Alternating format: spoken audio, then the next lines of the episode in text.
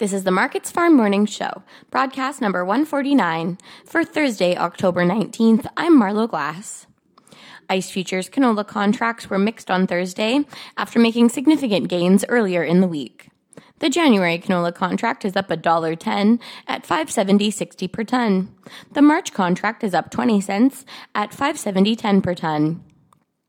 Losses in comparable vegetable oils have kept pressure on canola values.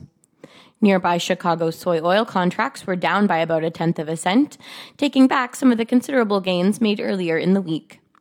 Weakness in the Canadian dollar prevented further losses for canola, as the loonie was around 76.3 US cents in early morning activity. Weekly jobless claims in the U.S. were unexpectedly higher last week, according to the country's Labor Department. Rising COVID 19 cases were reportedly causing businesses to close and forcing layoffs. Benchmark crude oil prices were slightly lower Thursday morning, with a surge of COVID 19 cases and tighter pandemic restrictions weighing on values.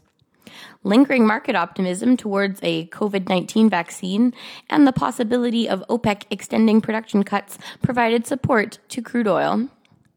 The Chicago soy complex was slightly weaker on Thursday morning, taking back some gains made earlier in the week. In the weekly USDA export sales report, analysts expect soybean sales to range from 22 million to 44 million bushels. Analysts also predict soy meal will fall between 100,000 and 300,000 metric tons last week, with soy oil sales coming in between 8,000 and 40,000 tons. The January soybean contract is down 5 cents at 11.70 per bushel.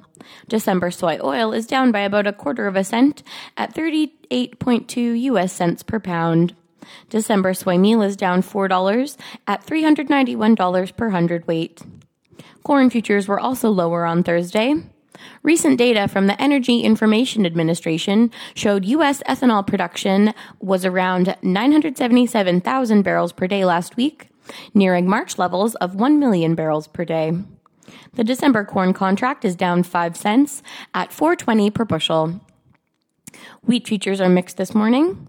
The USDA weekly export report is expected to show wheat sales ranging between 9.2 million and 18.4 million bushels for the week ending November 12th. Jordan has issued a new tender to purchase 4.4 million bushels of milling wheat from optional origins. Chicago December is down a fraction of a cent at 598. Kansas City December is down two and a half cents at 555. And Minneapolis spring wheat is up a cent in the December contract at 551.